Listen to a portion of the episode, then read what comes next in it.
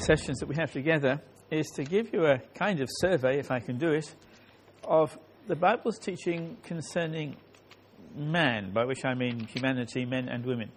The Bible's doctrine of man, as it used to be called, although now, nowadays we're a bit scared of using the word man because it refers to only, seems to refer to only half of the human race. But um, the Bible's teaching concerning humanity or the human race. For many years of my life, I've spent my time expounding books of the Bible, some, some of which are there, and uh, I preached in one way or another through every book of the Bible over the years. But uh, latterly, in, in recent years, I've been doing something a little bit different. And that is trying to come to some, some, to some conclusions.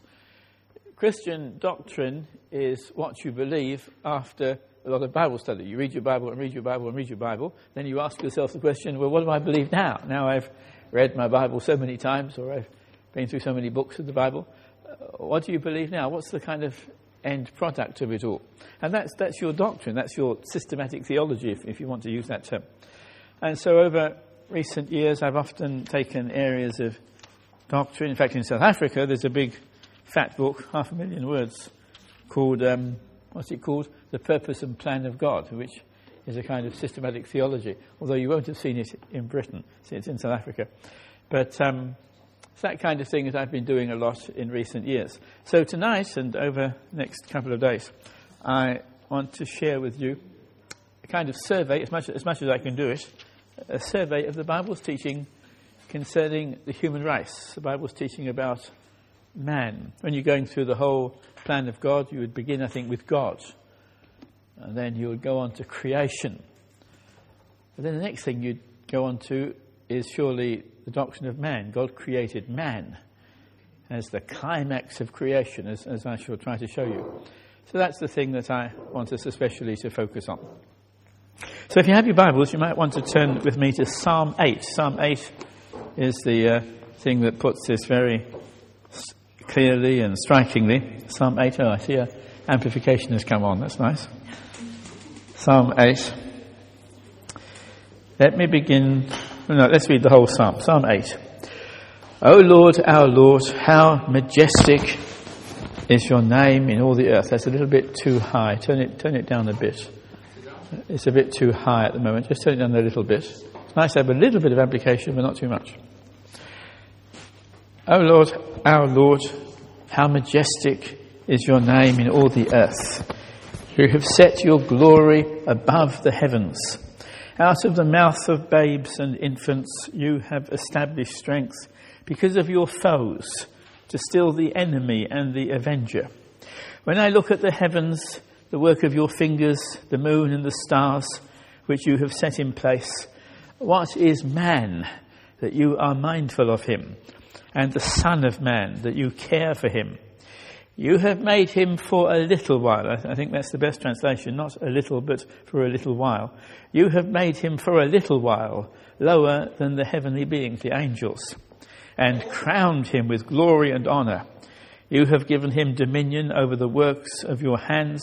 You have put all things under his feet, all sheep and oxen, and also the beasts of the fields, the birds of the heaven and the fish of the sea whatever passes along the paths of the seas. O Lord, our Lord, how majestic is your name in all the earth. And later on, I'll refer also to Hebrews chapter 2, which, which refers to this psalm and, and quotes it. I, I won't read it now. So, I choose this passage to start with because it's the passage more than anything else in the Bible that tells us what God's plan is for the human race the human race has a destiny. God has always had a plan for the human race. Um, Psalm 8 is the place where, more than anywhere else, I think, in the Bible, it tells us what the purpose of God is for the human race. It's one of a group of Psalms. I'm not here to preach on Psalms, but uh, if I were, I would uh, try to int- introduce you to the idea that the book of Psalms is brilliantly edited. It's something you won't find in the commentaries or in the normal expositions and books on Psalms. I hold the view that Psalms is brilliantly edited, that the person who put it together put it together very skillfully. You can actually trace a line of thought all the way through the book of Psalms. And uh, they come in little chunks and little sections, each making a certain point. Psalms 1 and 2 are a kind of introduction to the whole book of Psalms. You'll notice it begins and it ends with the thought of blessedness. Psalm 1:1, blessed is the man who walks in the counsel of the wicked. Psalm 2:12 at the end, blessed are all those who take refuge in him. It begins and ends with the thought of blessedness. And so Psalm 1 tells you how blessed it is individually. Psalm 2 tells you how blessed it is corporately and internationally. It's a kind of introduction to the Psalms. It's all about blessedness. And then Psalms, I would say that Psalms 3 to 8 is a kind of group of Psalms. So they all have the same theme. And they're all about David being in trouble. Psalm 3 says that the psalm was written when he fled from Absalom, his son.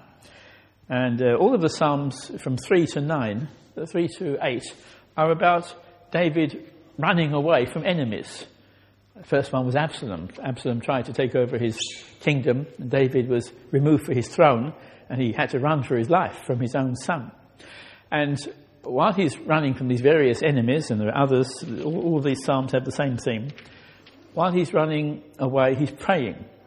And he's praying early in the morning. You'll find many references to early in the morning in these Psalms.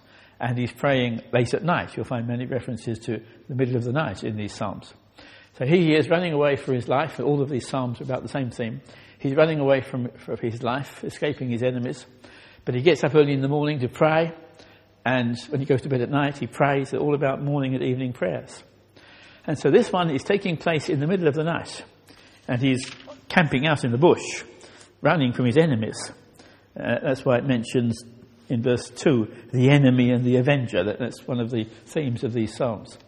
And so here he is running away from his enemies in the middle of the night. He, he believes he'll get his kingdom back, but he's not getting it back just yet.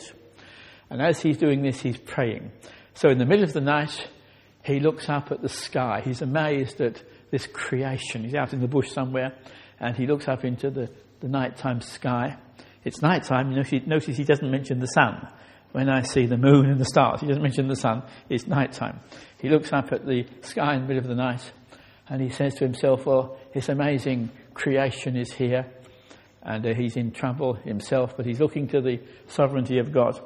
But uh, as he does this, he says, Well, creation is so great, but the greatest part of it is the human race when I look up at the sun, uh, uh, not the sun, but the moon and the stars, and I think of what a, an amazing creation I'm in, I then say, what, what is man? The, the, greatest thing in this creation is the human race. What is man that you should be mindful of him? And what is the son of man? What is any particular person within the human race that you care for him? And then he starts talking about the destiny of man. You have made him for a little while lower than the heavenly beings or the angels. And you have crowned him with glory and honor. It's, it's actually talking about God's plan. Very often in the Hebrew language, you put something in the past tense when it's a, a plan or an intention. Greatest example is Isaiah 53, when you have that description of the cross of Jesus. All we like sheep have gone astray. We've turned each one to our own way. And the Lord has laid upon him the iniquity of us all. It's a prophecy. You may say, why is it in the past tense if it's a prophecy? Well, it's a Hebrew way of saying things. It's as good as done. You get it in Romans 8.28. Those whom he justified, he has glorified. We were in heaven already. It's as good as done. It's a way of speaking of something which is certain and a, a plan which is going to come to pass. So he says, you have exalted the human race. It's, it's not actually happening yet, but it's God's plan for the human race. You have made him for a little while lower than the heavenly beings, and you've crowned him with glory and honor. You have given him dominion over the works of your hands. Everything I see, says David, looking around at the whole of creation. You've made man to be the Lord of everything. You have given him dominion over the works of your hands. You have put all things under his feet, the animals on planet earth, the birds of the heaven. He looks around, he looks up, he looks down at the sea, every possible area. You've made, you put man over the whole of the cosmos.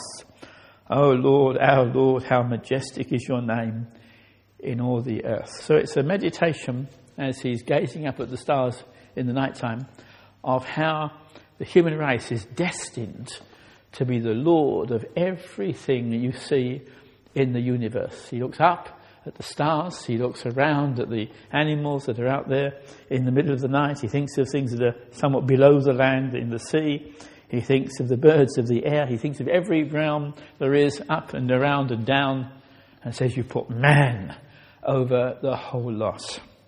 That's your plan for the human race. And he stops there. Now, Hebrews, if I can jump from there to Hebrews, Hebrews quotes this psalm. When Hebrews is speaking of Jesus and how Jesus is the last word from God, it, and is going to give us heavenly glory, it quotes this psalm. Let me read now from Hebrews chapter 2. It was not to angels that God subjected the world to come of which we are speaking it has been testified, and he quotes the psalm, What is man that you are mindful of him, or the Son of Man that you care for him? You made him for a little while. ESV gets the translation right there. You made him for a little while lower than the angels. You crowned him with glory and honor, putting everything in subjection under his feet. It's the same psalm which, he, which he's quoting from Psalm 8. But he makes two comments on it. Hebrews makes two comments on the psalm. Comment number one.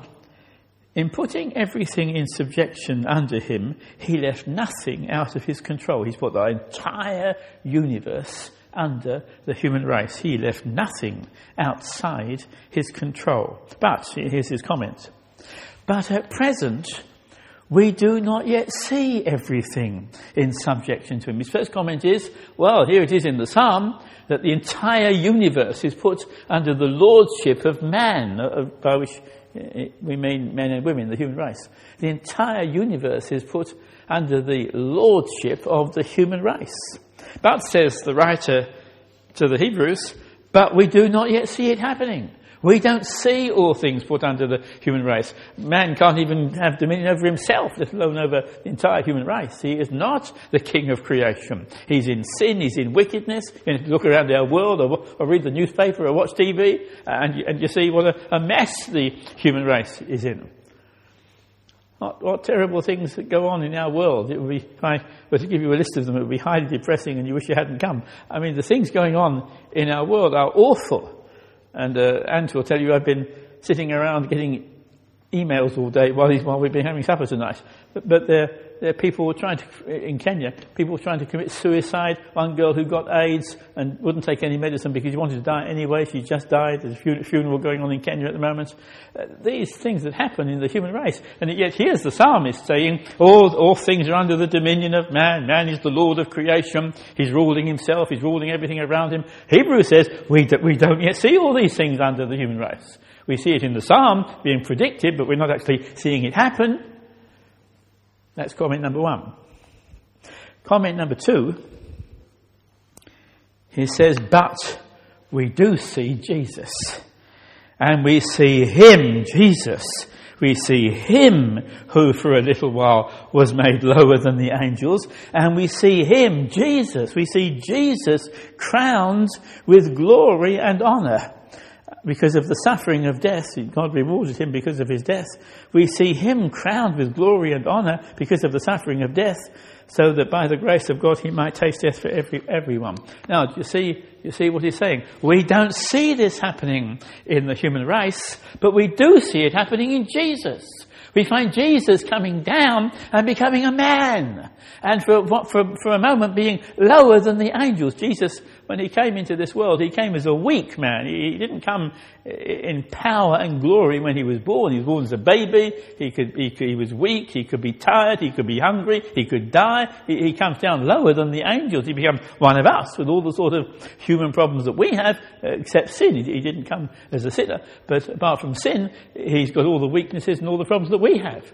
We see him coming down and for a little while being made lower than the angels.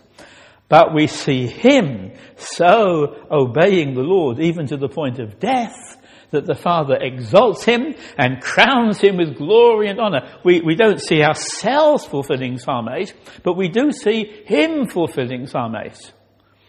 Now, here is what I'm saying. I'm not just trying to expound scripture in, in great detail, I'm trying to summarize the results of it, it, it with, with, respect to the teaching about man. Uh, the teaching is, you see, that human race was destined for glory and honor. The human race was destined for lordship. The, the, human race was destined to be the king of creation. But we don't see it happening. And the reason why it, it does not happen is because of sin. Something came in, in, in the story of Genesis and in the story of the Bible, something comes in and, and it ruins the destiny of man. So even though that was God's purpose, that's what God's, is on God's mind, that's what He's done in His own thinking. It's in the past tense. He's, he's as good as done it.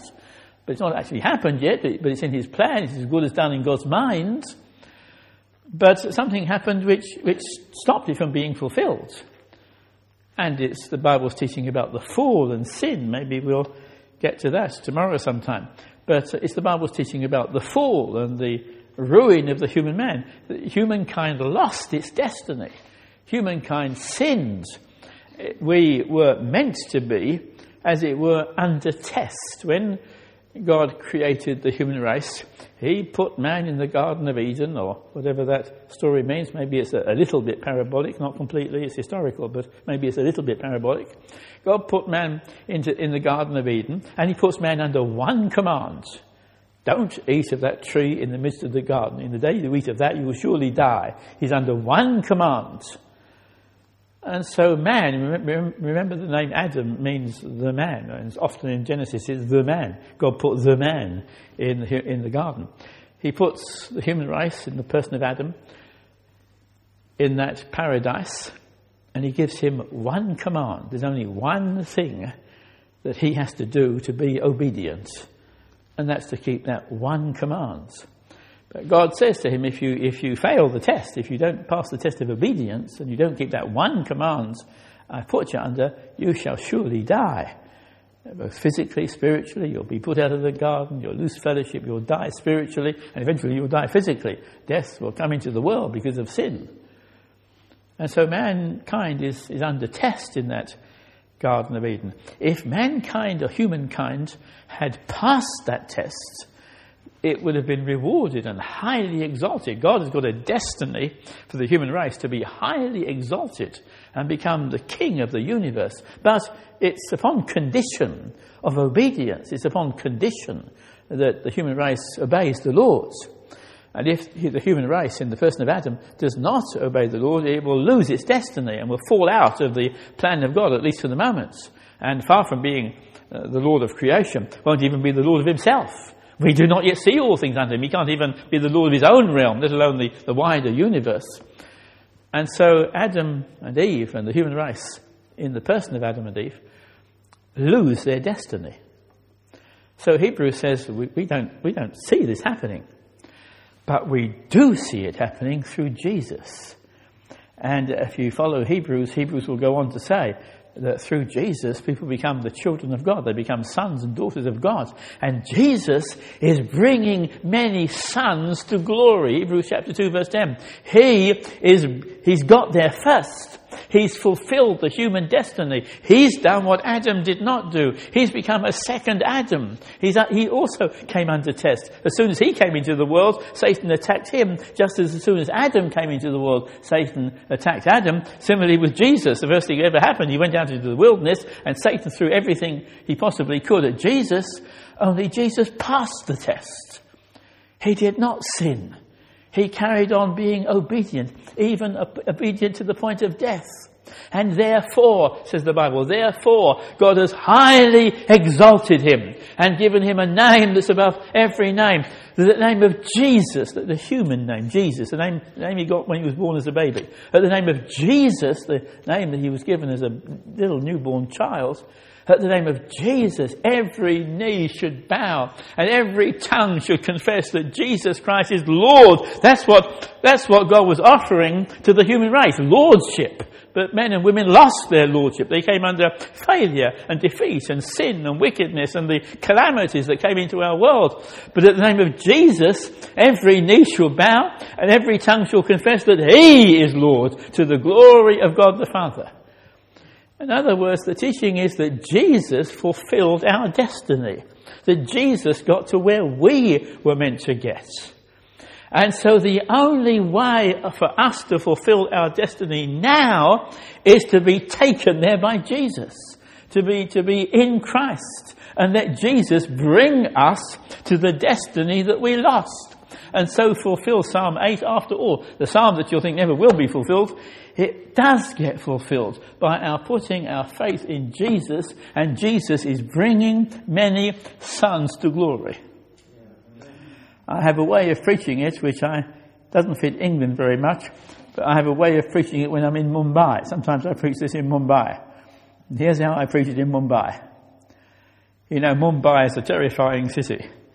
About 20 million people in it, half of them living on the streets.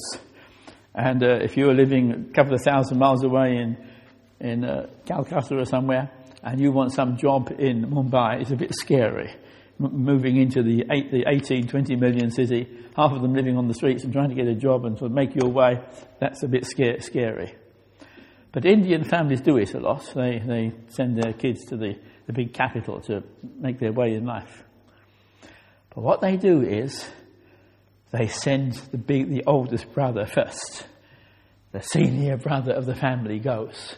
And he goes to Mumbai and he suffers and battles living on the streets, camping on the streets. No, people, everyone's living in tin shacks. It's poverty stricken, but somehow he survives and somehow he gets a job, and somehow he begins to make his way in life, and he's doing a bit better than he, than he was when he was back home living out in the bush somewhere. And finally, he's, he's settled. He's in Mumbai, and he's man- managing to make himself a living. He's in the big capital city. And then this is what he does. He then says to all of the rest of the family, I've made it. I've made it. I'm here. I'm here in Mumbai. Now, come and join me. And one at a time, all of the children move to Mumbai. He's paved the way. Now he says, now, I want to bring all of my brothers. I'm going to bring all of my sisters. The firstborn gets to Mumbai first and survives and makes a way. And then he brings all of his brothers after him. That's exactly what Jesus is doing. Jesus gets to the heavenly glory and he's the first of many brethren. And he's not ashamed to call us brothers. And he says now, I got myself to glory, now I can get you to glory. Now, follow me, come with me. I'm bringing many sons. I'm bringing all of my brothers. I'm not ashamed to call you brothers, Hebrews chapter 2. I'm not ashamed to call you my brothers. I'm bringing you all to the heavenly city where I've got to. You're following after me, and I got there first. I'll bring you along. And you will fulfill your destiny. You'll get to this position of lordship and sovereignty and, and wealth. I don't mean money, but, but spiritual wealth, wealth in the kingdom of God. That's the destiny of the human race. We were meant to be lords and kings of creation. We begin by being lords over ourselves. First person, the first area of life that we have to conquer and be in control of is ourself. Adam and Eve, they were meant to be trusting in God and God's word, and God was about to highly exalt them. God was about to give them a name and a position of lordship in the, in the universe. But they sinned, and so they lost it. And so Jesus came down and he took their place. He became a human being. He became, says the Bible, he became a second Adam. He became another head of the human race. Adam was the kind of head of the human race. Incidentally, if I can uh, digress a little bit, have you noticed how scientists are getting nearer and nearer to believing in Adam and Eve? Have you noticed that? If I may digress a little bit, when the theory of evolution came along in, when was it, 1859, when the theory of evolution came along and Darwin got going, he didn't believe in one human race. The human race evolution was meant to be producing ape-like creatures all over the place, and various races were meant to be coming into being. And up until about the 1930s, when you read the books, they talk a lot about races. Churchill used to talk a lot about the British race, as, as opposed to Hitler and all that lot. There's another race. or the dark races. You used to hear those phrases up until about the 1930s. And so nobody ever believed in one human race. Evolution produced all these monkeys and, and animal, and human beings came out of it somewhere. And so the human races came into being. They did not believe in a human race, they believed in human races. And often people would have an idea of superior races. That's where Hitler comes in. Evolution had a lot to do with Hitler.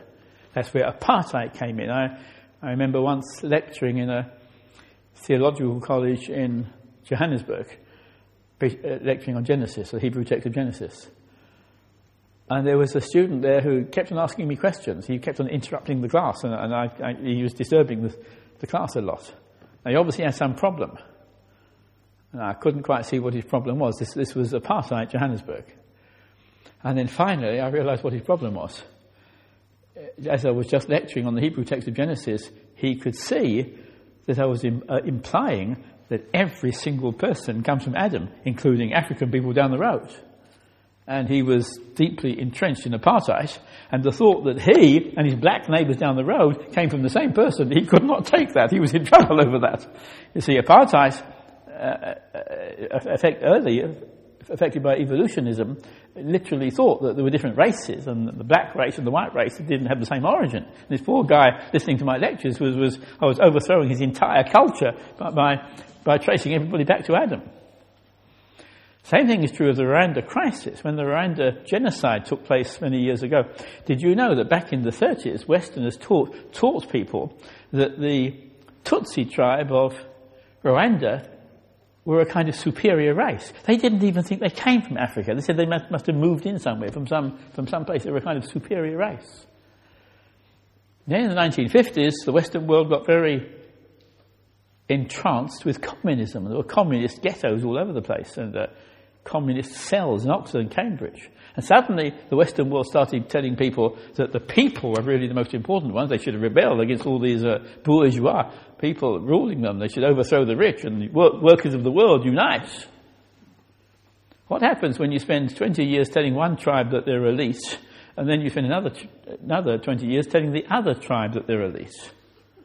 The answer is genocide sooner or later, the, the race, that net, the, the, uh, the people or race, if you think in evolutionary terms, will, as it were, rise up against the elite and start slaughtering them. That, that's what caused the crisis in, in uh, Rwanda. The, the, West spent years teaching the Tutsis that they were superior, then changed their mind and spent years telling the, the Hutus that they were superior. And it, it led to genocide. But here's the thing all of that is gone. And what's made it go is the discovery of DNA.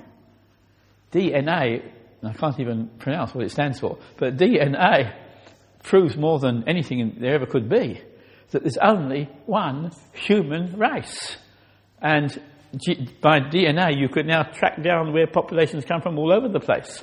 And uh, scientists are, are, working hard at where all the different peoples of the world are coming from and going to with some surprising results. No, no evolutionist today believes that there's any more than one race. And that leads to a question. If the human race really is only one human race, well, then population now, was it uh, 8 billion or something? What was it 20 years ago? So 6 billion? Five years? 5 billion? 4 billion? What was it in first century AD? Less, less than 1 billion? What was it in 10,000 BC? You go back and back and back. You go back to of 20,000 BC, only a few thousand people around. and then back for, eventually you're going to get to two.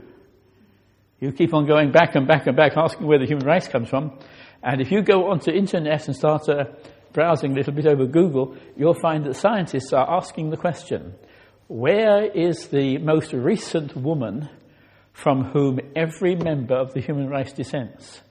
And where is the, the, the nearest man from whom every member of our current race descends? And do you know they're beginning to use the word Adam and Eve? They're, you actually find them talking about mitochondrial Eve. You find it on the internet. They're actually using words like Adam and Eve. It's only a matter of time before scientists start saying, actually, we all come from two. That's going to happen. We're going that way quite fast. Don't be bothered about evolution. Someone, someone tells you that they believe in, in theory of evolution. Look them in the eye and say, who steered the evolution? Because the very story of evolution, if you believe in it, I'm not saying, not saying I do, but if you do, the very story of evolution, it, it takes you back and back and back, and finally you're, you're going to get to two. That's the way science is going. There's only one human race, and the number from whom we all descend gets smaller and smaller and smaller as you go back in history. Sooner or later, you're going to get to two. It's only a question of time before scientists start talking about Adam and Eve, and they're already beginning to do it. Well, I say all that to say that when God made the human race, He created Adam and Eve. There may be some parabolic elements there, I, I agree with that. But um, He made the human race, and He gave the human race a destiny that they were under test, a test of obedience, if they, if they passed that test, they would be crowned with glory and honor. If they did not pass that test, they would lose something, they would lose their privileges. And that's what happened. They did not pass the test, they failed, and we do not yet see all things under him. But God sent a second Adam. And if you will put your faith in this second Adam. His job is to work in us, to get us to be obedient, and to produce a people who will be serving the Lord, and to bring the human race to the point where it be crowned with glory and honor. That is what the human race is here for. And that's our view of man. And uh, I'll try to develop this over the next day or so, but we need to challenge the world as to, as to who and what man is. If you follow the current theories of evolution and so on, and you, you want evolution to, to be the total explanation from A to Z, no, no, no, no God comes into it. It's purely the evolution of some kind of animal. And we're just a kind of complicated monkey. We're just a kind of complicated chimpanzee. If you think you're a complicated chimpanzee, you will live like a complicated chimpanzee. If you think you're just an animal, you will live like an animal. If you think you're just going to die when you die, like, like some monkey in the tree, and, and you're just a, you're a bit clever, a bit more evolved, but that's all it is. 90, 90, is it 93% of a chimpanzee chromosome is the same as ours. If you, if you just believe that's the total story, nothing else, man's just a kind of complicated animal. You don't really believe in the soul. You don't really believe there's any aspect of man which, which, which goes beyond the grave. If you believe that, you'll live that way. You'll, you'll just regard yourself as an animal. It's hard, to, it's hard to have any notion that there's such a thing as sin. You won't have any idea that there's such a thing as conscience. Animals don't have conscience, as far as we know. You, will you'll treat yourself as just something which, when life comes to the end, that's it. You're just dead. You're just, you're just a, a creature. But we need to, as it were, challenge the the world in which we live as to what they believe about themselves. Sin degrades if you, if you regard yourself as just a, a kind of mechanism, uh, just body and not, not much more. It, it degrades you, it pulls you down, and you start living just for physical pleasure. You live for sex or drugs or booze or whatever it is. Uh, there's no such thing really as right or wrong. You're just a complicated animal. You, you degrade yourself. No, no, we need to believe that we are made here as the image of God. I'll come to that in the next session. We are here as the image of God. We'll come to that. And we were designed and created for a purpose. And the purpose is lordship and sovereignty, that we rule over our universe on behalf of God. God hands the universe over to the human race. And he says, I'm putting this world I've created, I've put it, put it under you. I've designed everything for you. Another thing that the scientists are discovering. Have you, have you heard about the anthropic principle? You, you know that, does that phrase mean anything to you? The anthropic principle. Do you know about that? It's the principle that scientists are discovering, discovering that every single thing about the world which we, we live in, the whole universe, seems to be designed for man, especially planet Earth. If gravity were a tiny bit more or a tiny bit less, we couldn't survive. If the mixture of oxygen and nitrogen in the air were a tiny bit different one way or the other, we couldn't survive. If the quantity of water and earth in our, in our planet were different, we couldn't survive. Every single thing is tailor made. Scientists are seeing it. They, are seeing our world is, is perfect for, for us and for nothing else. Even our position in the galaxy. Have you ever seen where our universe is in the galaxy? It's in a very weird position. You, see a picture of the Milky Way, and there's the Earth stuck out on the, on the fringe somewhere, and you think, what, what, on earth, what on earth is the world doing out there somewhere? The scientists are increasingly saying it's the only position in our galaxy where we could see everything. If we were in the middle, there'd be so much light we wouldn't even know there's anything out there. We, it would be nothing but blazing light. If we're in another point, it would be total darkness. The position we are in is the perfect position for us to look out and see our universe. We couldn't even do it if we were anywhere else. Even our position in the universe enables us to study our universe. Any other position, we couldn't do it. Everything about the human person is perfectly designed. And it's perplexing the scientists. They, they, they, they, they're sort of wondering how it can be. And they call it the anthropic principle, the principle that, that the benefit of the human race is built into our universe. Well, we could have told, told it to them before they discovered it. It's here in the Bible. In Genesis chapter 1, God makes the heavens and the earth, and the earth is without form and it's void. It is shapeless, without form, and it's void, it's empty. Why, why does God make the world in two stages. First of all, just the stuff, but it's shapeless and formless, it's got no kind of structure to it, and it's empty. Then he shapes it. The days of creation are God shaping the world that's already made that had no form or, or content in it. Why does the Bible put it that way? Because the shaping is designing it for us. It's liquid, so God makes land. We're not fishes, we need some land, so God makes the land. We need to tell the time. So God puts stars and moons and, and the sun in the sky for seasons and for, and for signs. Whose seasons? Who's, who's the guy who wants to know the seasons of the universe? When, when is the year? When is the day? When is the month? Who, who's the guy that needs the, the signs in the seasons? The human race. Even the sun and the moon and the stars are put there for us to tell the time. That's what Genesis says. Everything is designed for us. And the food and the mixture of, uh, of all the elements in our world according to Genesis. It's all there for the human race. And then God says, I'm making man as my image and let them have dominion, let them have lordship. That's the destiny of the human race. We lost it because of sin. We get it back through Jesus. When you put your faith in Jesus, He's got there already. He's got to the heavenly Mumbai, oh, only it's a little bit nicer than Mumbai. He's got to the heavenly city. He's there already. He's there in the final glory. Now, He's bringing many sons to glory.